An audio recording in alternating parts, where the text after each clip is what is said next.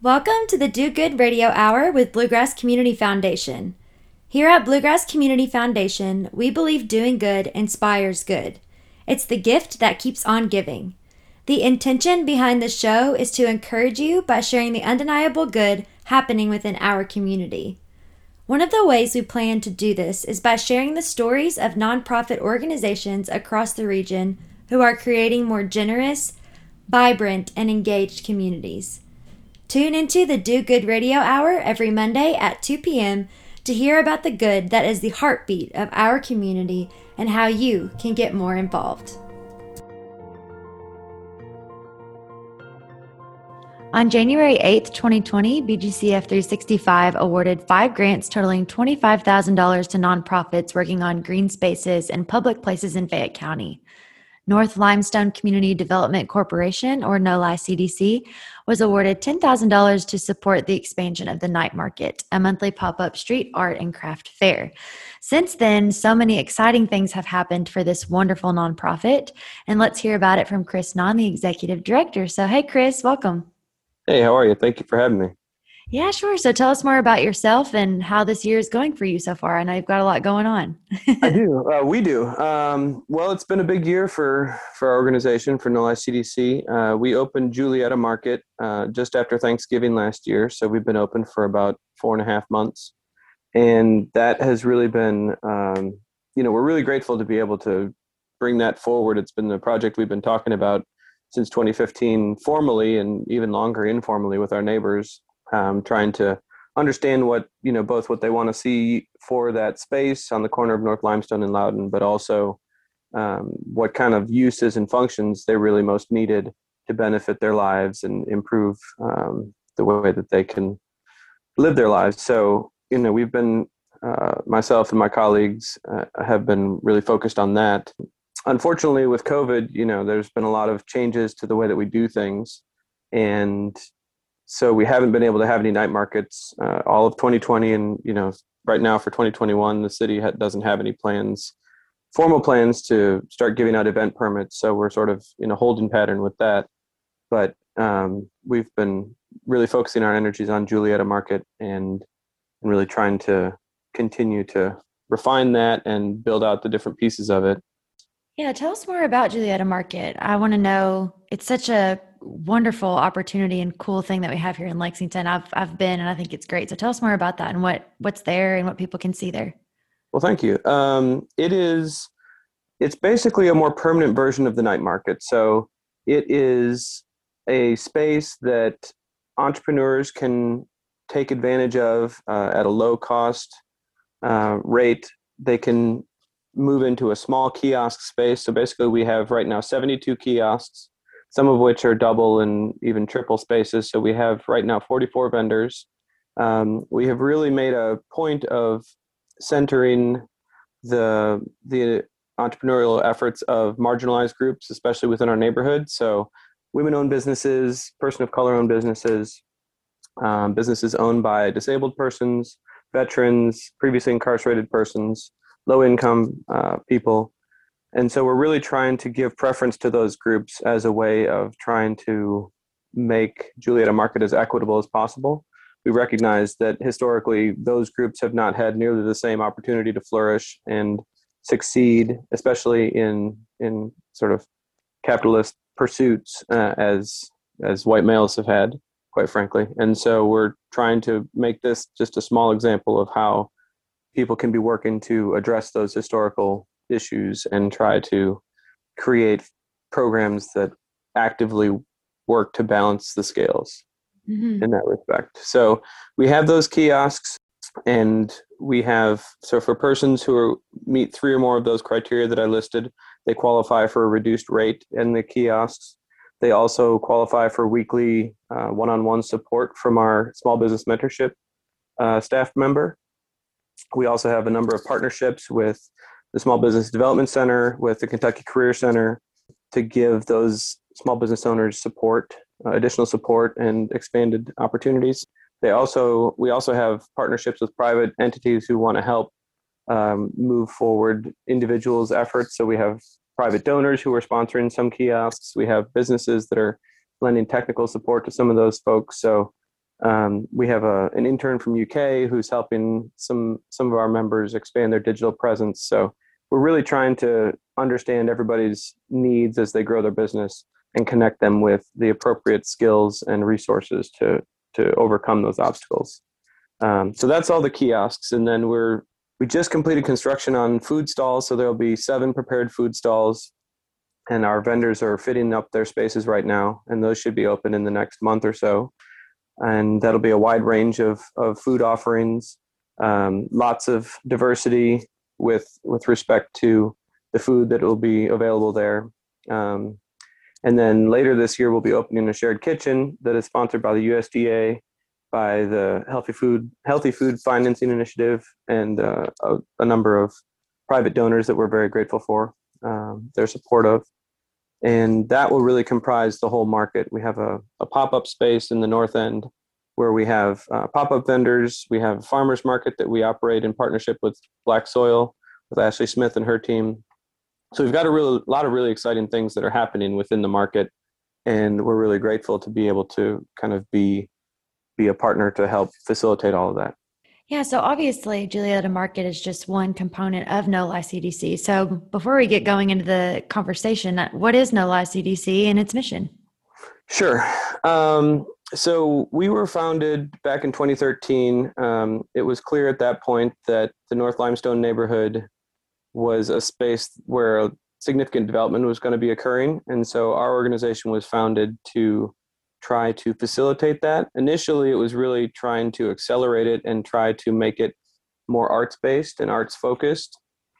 Uh, we started to realize a couple years into our work that a greater need within the neighborhood was not necessarily trying to encourage artists to come in, but to try to facilitate uh, an equitable process of that, that transition or that change, that improvement, um, so that we could try to avert or change the narrative around gentrification. Um, the North Limestone neighborhood is probably the, the most sort of uh, recognizable neighborhood in Lexington where g- people think of gentrification happening.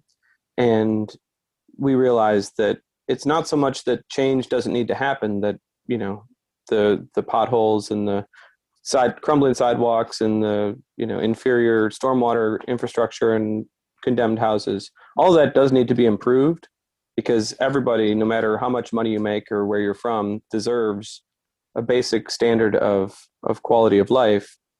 But as those things change, who benefits from those changes was what we saw needing to be addressed. So really trying to listen to our neighbors, especially those groups I listed earlier, the marginalized groups that historically have not been heard or heard as loudly in the decision-making process, and really try to use our time and our capacity to bring forward projects that recognize those folks' perspectives and identify and address the needs and wants that they have.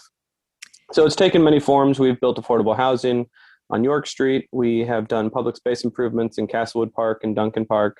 We have worked closely with partners working in food access. So we work we work a lot with Seedleaf. They operate the community garden that we own at nine oh five North Limestone called North Pole Community Garden. Try to represent the neighborhood on a lot of different committees at the city level.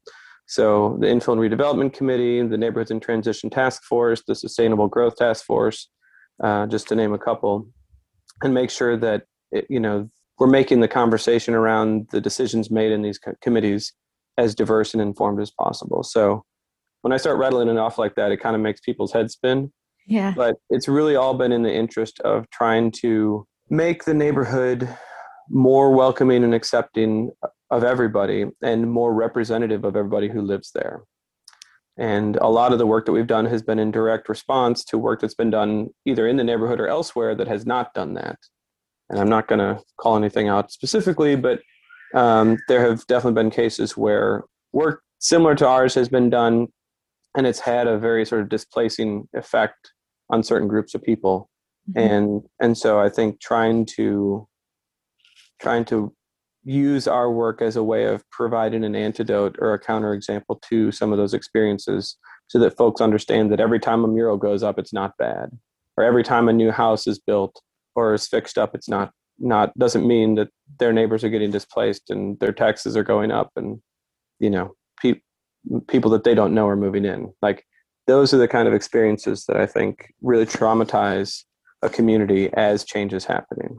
Yeah. And trying to get our neighbors in, involved and invested as much as possible so that they take ownership of the change that's happening. I love um, it. And we certainly haven't been perfect at it by any means, but, you know, what we're trying to do is something that is basically we're trying to bend the arc of the sort of natural progression that has led us to the point we're at. And we recognize that it's going to be hard and it's going to be uh, incremental. So yeah. that's that's kind of what we've been been up to. And I, I omitted the night market because uh, I think that's some of what we're going to talk about in a bit. But the night market was really a perfect example of that, where, you know, when we started in twenty thirteen, we just wanted to create this kind of street party, kind of a pop-up art fair, you know, get people out on a Friday night. Um, you know, when you get people out on the street, it has the net effect of making the space feel safer because you have more eyes around. And a couple years in, we started to realize that a lot of our neighbors weren't attending the night market. And it was a very sort of homogeneous representation at the night market. There was not a lot of diversity, both in our vendors and in the attendees. And so we really made a conscious effort at that point to pivot and change our mission to be more, to be focused on equity, and to make the night market specifically a space that was, had its mission to create a very diverse, very equitable um, space for, for everyone to access. Yeah.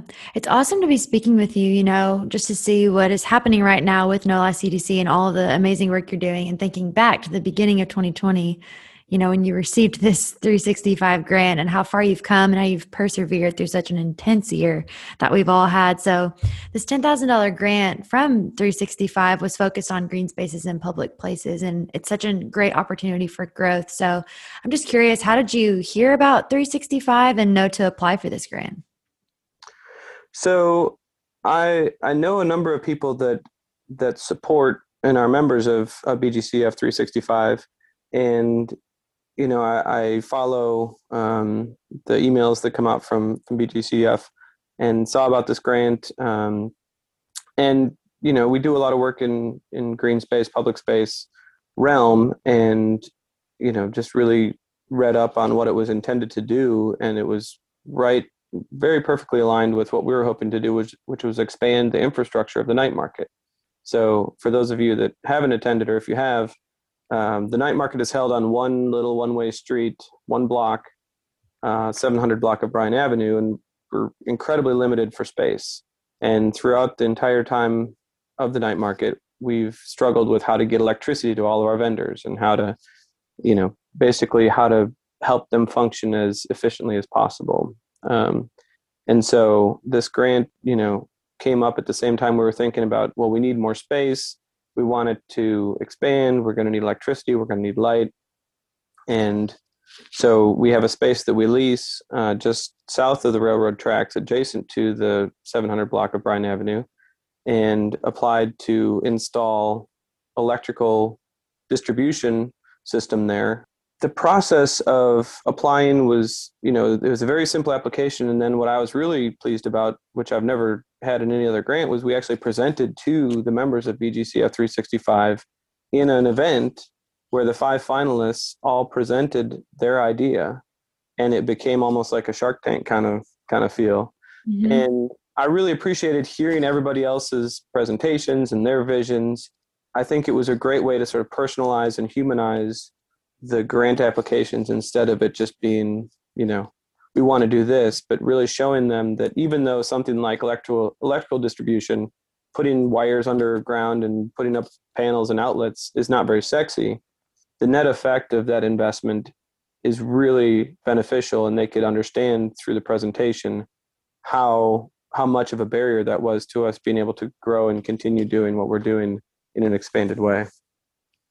Yeah, so three sixty-five saw the positive impact that NOLA C D C has on our community and chose to recognize that. So that must mean a lot to you and your organization. So describe what that feeling was like.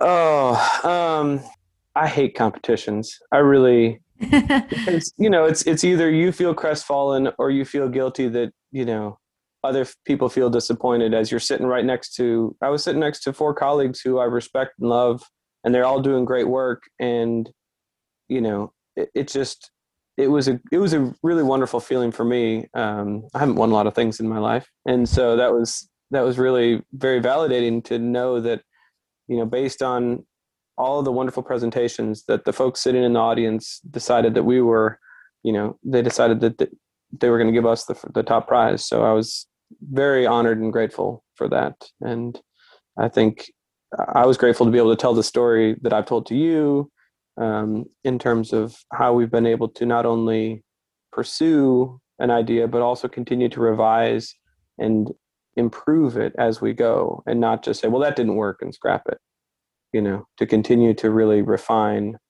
uh, in an organic way and have people know that that's, you know, if we had some, you know, failures or came up short in the past, that that wasn't a limitation of the idea. It was just, you know, where we were in the process. So I felt like that was very validating and was very appreciative that they were, you know, able to, able to see that. Yeah, that event, you know, that you were describing is such a fun event, and hopefully we'll be able to have that again in the future. And I love that you called it like Shark Tank. I think that could really lead us to some good marketing material with that. Yeah. So three sixty-five really aims to invest in meaningful organizations and initiatives that are making a difference and spark awareness about the good that's happening. So through three sixty-five and all of its members who helped grant this ten thousand dollars, more people became aware of the work you're doing. So I love this question. Why should people know about NOLI C D C? Why is it important?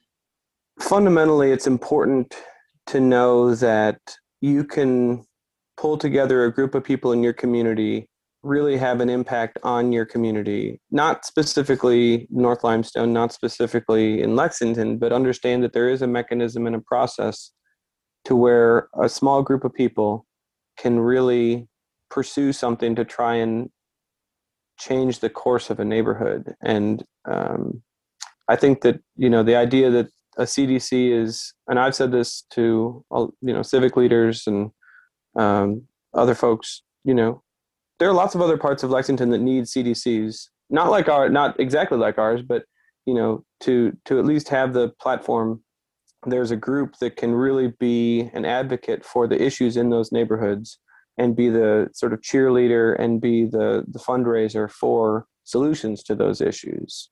And it's going to look different in every place. But for me, the most encouraging thing is that we have done, I feel like we have been able to demonstrate to Lexington that that place-based focus is is something that's possible and is something that is, can be beneficial. Instead of just saying, well, the city needs to fix this, or, you know, property owners need to fix this, you know, us being sort of a liaison and a go-between. I always say that, you know, if we're if we're not getting criticized by activists and developers, then we're not doing our job, because we need to be in the middle between those two poles in order to really be, you know, hearing everybody and acting toward that. So that's that's what I'm excited about in terms of the visibility, is not the for us as an organization personally, but for the concept that a C D C is another sort of benefiting platform that can help at a neighborhood level in in neighborhoods that are going to face this sort of change, or are facing this sort of change, and could turn those that displacement into something very positive. Yeah. So last question, we're going to end on a strong note here. Why should people listening care? Why should they care about their community? Why should they look into joining a group like three sixty-five? Why should people look into civic engagement? Why is that important? Well, I think it's important because it's, I think the assumption is that, oh, I don't have enough money to make an impact in my community. And to be a member of three sixty-five isn't a huge financial commitment.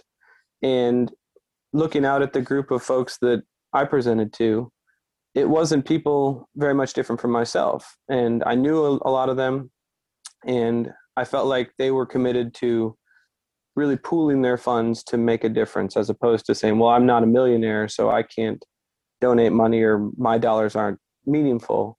I think that this platform has really proven that it is meaningful, and that when you group enough people together, that collective interest can really have a significant impact. And I think it's very akin to the work that we're doing, where you know, what can one person or three or four people do? I think that when you start aggregating together skills and, and expertise and backgrounds, you can do a lot. And I think that that's, that's why people should care, um, not only about B G C F three sixty-five, but also in sort of the power of people as a collective. And I think that that's, that's really what this program taps into. Yeah. You literally just described the mission of three sixty-five. That was great. So awesome. Shout out where people can find out more about everything you've talked about today, Julietta Market, N O L I C D C. Sure. So you can go to N O L I C D C dot org to learn about all of our programs. Uh, you can follow us on Facebook, on Instagram, at N O L I C D C. Uh, Julietta Market is at Julietta Market, J U L I E T T A M A R K E T, both on Instagram and Facebook.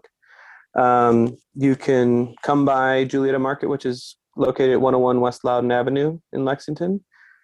Um, that's, that's probably the, you can give us a call, eight five nine, three seven nine, two zero four nine. If you're interested in learning more about how to become a vendor, you can talk to my colleague, Adina Tatum. Uh, we'd love to come see you at Julietta, and, and once Night Market starts up again, we'd love to see you there too. Awesome. Well, Chris, thank you for speaking with us today. And I encourage everyone listening to go check out everything he just mentioned. So thank you. Thank you so much. In twenty eighteen, B G C F three sixty-five awarded five grants totaling twenty-five thousand dollars to nonprofits focused on education in Fayette County. One Parent Scholar House received ten thousand dollars to continue its education efforts, and we are going to check in with them today and see how that grant helped them and aided in spurring them on to where they are now. So we have Carrie Thayer here, the Director of Development, and she's here to speak with us. So tell us more about you and what you do. Yes, I'm the Director of Development for the Hope Center and One Parent Scholar House, and um, they're kind of sister organizations, so um, we do development work for both. Nice. So to our listeners who might not know, what is One Parent Scholar House and what is its mission? So One Parent Scholar House is just an amazing program that kind of that empowers single parents. Um, we have eighty apartments, so we are helping eighty families at all times. And it empowers single parents to um, receive their higher education, whether that might be a four-year degree or a two-year degree or a professional certification. So um, what One Parent does for each parent, and this can be, um, this is for men and women, they help them with a place to live and on-site child care. So these are parents of smaller school-age children, um, usually. So we have the on-site child care center, and then they have an apartment in which to live, and then um, they also have support services. So our staff is there Um, to help them with whatever they might need. So they need help with food or furniture or transportation, or their child is having some issues, and um, our staff can plug them into different resources. So all the support services that they need are there, um, housing, and um, one of the things that you hear about a lot when you talk to one parent residents is that they have this community, because um, a lot Um, a lot of our residents are coming from either domestic, maybe a domestic abuse situation or just an unexpected pregnancy situation. So, um, and they may feel very isolated, um, but what One Parent does is that it's bringing together eighty others who are trying to better themselves and, um, and provide um, for their children. And so it kind of brings them all together, and um, they become a very supportive community. I mean, lifelong friends are, you know, blossom from there. So it's really neat to hear from those who've been through it. Just from hearing you talk, I'm sure you have many answers to this next question, but what has been maybe one rewarding experience you've had working for One Parent Scholar House? I love walking. There's a couple of them. I love walking through the childcare, seeing the kids uh, there, because when I do that, I really think about where they might be if not for One Parent Scholar House. You know, um, when they're there, they're getting healthy food, and they are um, receiving regular care. You think about um, where they may have lived or the care they may have been given if that was not, the service was not available. So I, every time I walk through, I think about that, and that it's just getting these kids kindergarten ready. I mean, that's so important now, is to get kids ready to start school, because if they start at a disadvantage, then they're always going to be falling behind. So that's a huge part of what One Parent does. And then the other thing that I love to hear um, every year at our fundraiser that we do for One Parent is I love to hear the um, those who have been through the program and who are doing great things um, tell their story. That to me is really powerful. I mean, I remember one, she literally um, escaped in the middle of the night in a car with her small child from a domestic, you know, a very severe domestic abuse situation. And she basically got out in the middle of the night, and, and if not for One Parent, um, you know, being here and keeping her safe and giving her a place to live, well, she's college educated now, and she actually works at one of the colleges here in Lexington now. So just hearing those stories, because when you think about where her life could have, I mean, she could have ended up dead, and then, you know, what would have happened to her small child? If you think about what could have happened and what um, did because of One Parent, it's just, it's really um, a powerful thing. Wow. So where where is One Parent housed? Um, One Parent Scholar House has a campus right off of Sales and Horseman's Lane. So it's kind of across from the Red Mile, the barn area, and Horseman's Lane. And if you drive um, down one of the side streets, there are um, eighty apartments in several different buildings. And then there's also the child care center. So the campus is right there all together. So if you can recall all the way back to twenty eighteen, which seems like ages ago after the year we've just had, but when B G C F three sixty-five chose One Parent Scholar House to receive a ten thousand dollars grant. So tell us more about that and what that meant to the organization.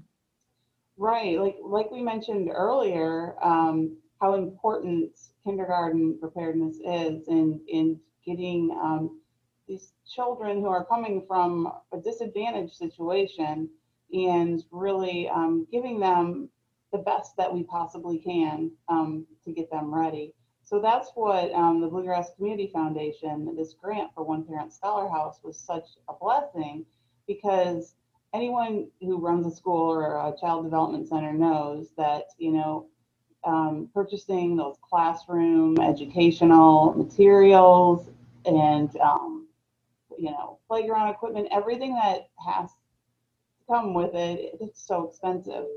So um, that's what this grant um, helped with. It helped with providing each classroom, you know, with some educational different um materials and some different uh, games that the teachers could play that were all educational.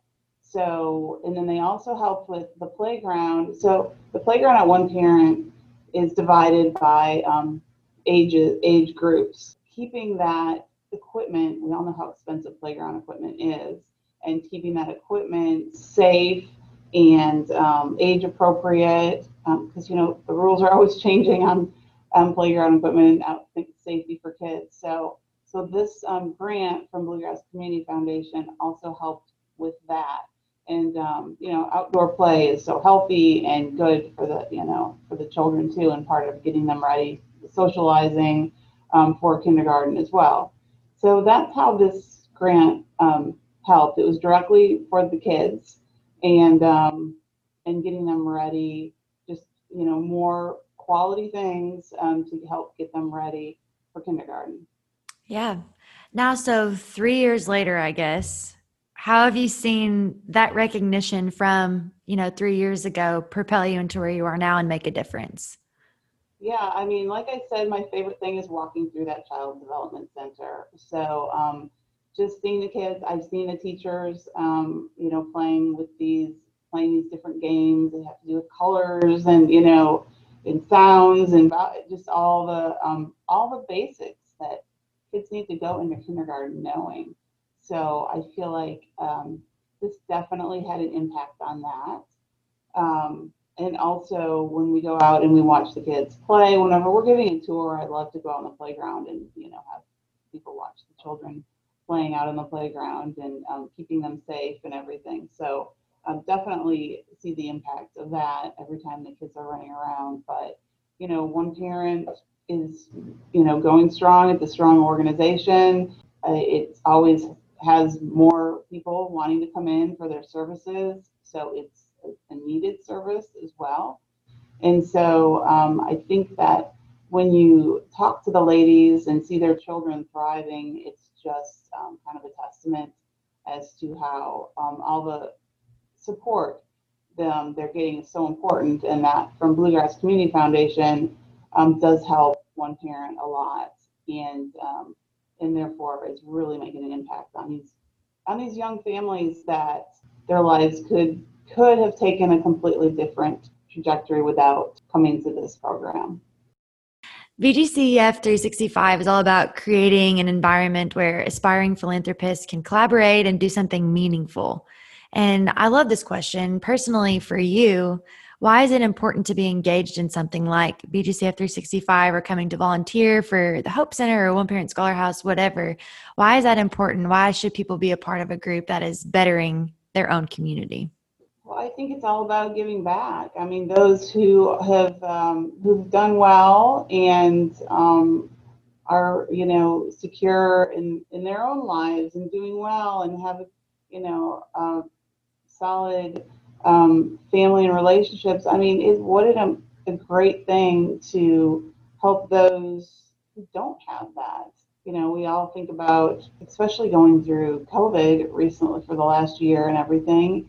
I mean, those of us with homes and, you know, and um, happier family life and, you know, relationships, I mean, and food and everything, what a blessing we have, you know, that we could just ride that out. But um, what we've thought about here at One Parent and the Hope Center, for that matter, is those who who really don't have that. And I think that just ties into um, why to get involved with a group like this, um, because also when you come together with others who are like-minded and really want to help the Lexington and surrounding communities, then you can even make more of an impact um, when you're all working together, and you can choose nonprofits that are really doing the hard work, the solid work. All nonprofits are awesome, um, but, you know, the life-saving work that, that we see happening through a lot of nonprofits um, can literally save these parents, these kids. It can save their lives, and it can also um, better our community, because if they are stronger, if they are educated, our workforce is better. If the kids go into, um, if they go into school, kindergarten ready, then they're going to excel and, you know, do better in school, and um, they'll, they're more likely to have a good outcome. So every time it's a ripple effect, and every time we help, you know, those who might just need a, you know, a little lift up, just what One Parent does. So, you know, as a group, like, um, you know, your three sixty-five group, I mean, these are people who are, who can, coming together and helping those who, who cannot, but they have the potential to become professionals.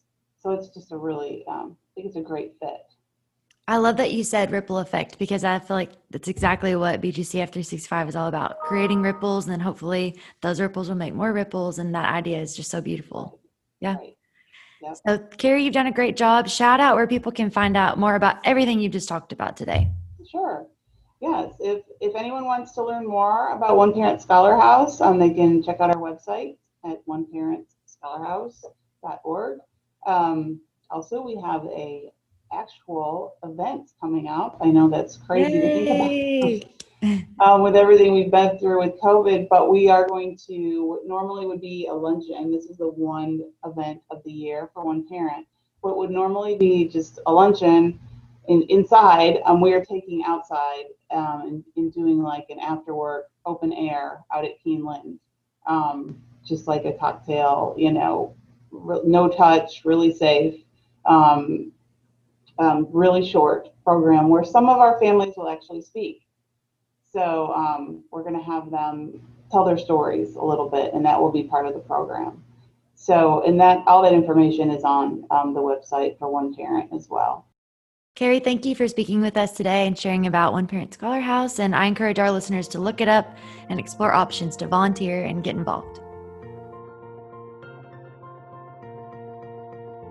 In its first year, twenty seventeen, B G C F three sixty-five awarded five grants totaling twenty-five thousand dollars to nonprofits focused on creating healthy neighborhoods across Fayette County.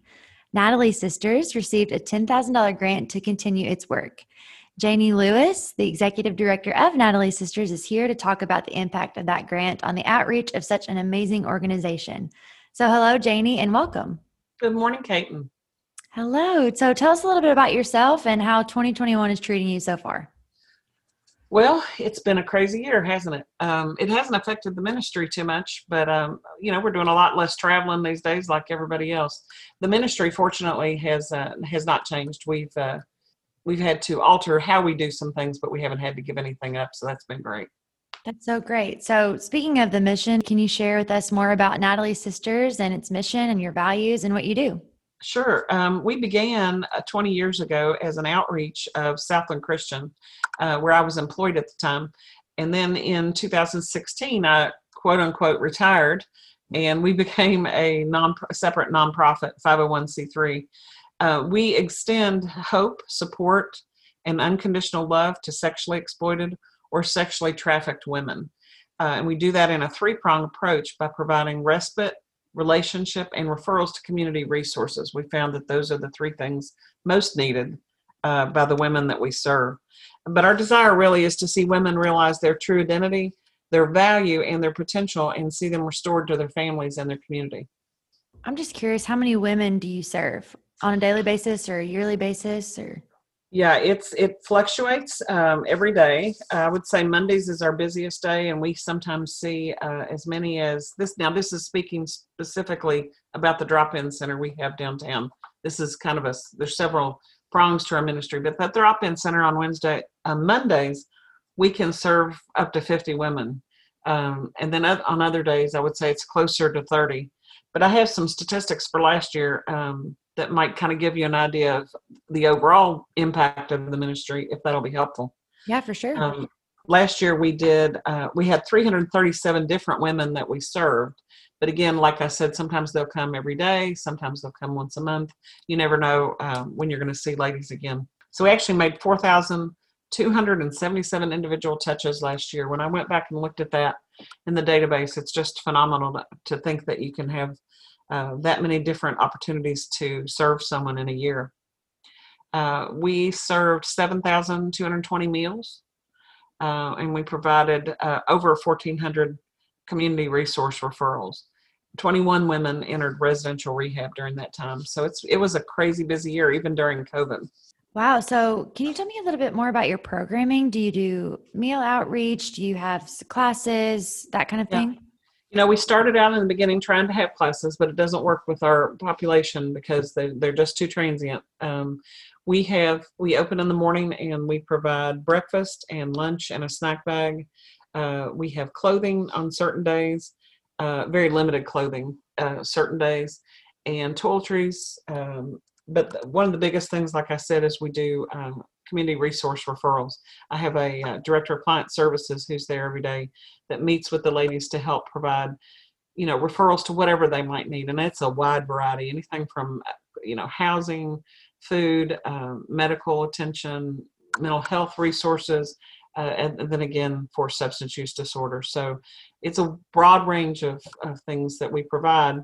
Uh, we just try to meet the needs right there, whatever it is. I guess kind of the core of this interview is about in twenty seventeen when you all received a ten thousand dollars grant for the sexually exploited program. And that was the, what's cool about that is that was the first year of B G C F three sixty-five. And so you all were the first grantee, which is really cool. But yeah, I don't think I realized that until today. Yeah. So this grant funding helps support the purchase of healthy meals and snacks for sexually exploited women who visited the drop-in center, um, which is kind of cool to hear you talk about it now, which you all are continuing that ministry yeah. and that legacy yeah. from however many years. I can't do math in my head. Five years ago, six, mm-hmm. four, five, six yeah. years ago. This, so, this was the year after we opened downtown. So we've been going for twenty years in one form or fashion, but we've only had the drop-in center since two thousand sixteen.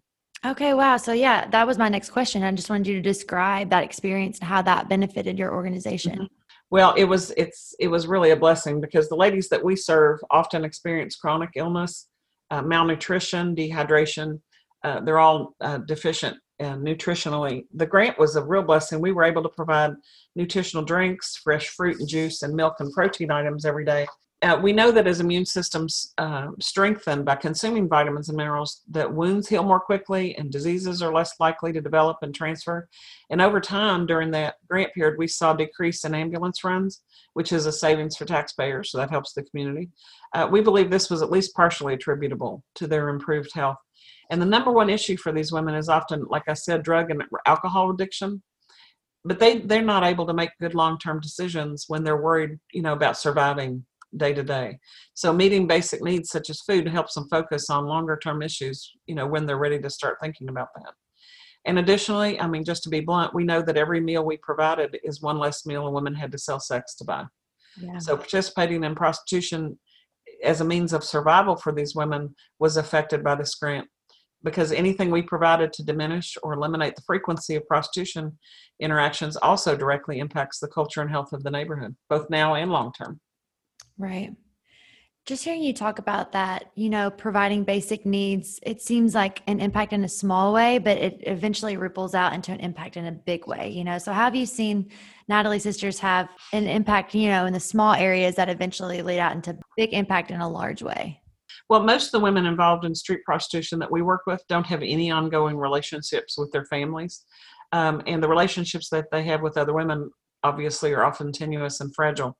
So we offer an opportunity at the drop-in center for women to join us for community. And we also work at modeling healthy community and relationships. So that's something that's new to them.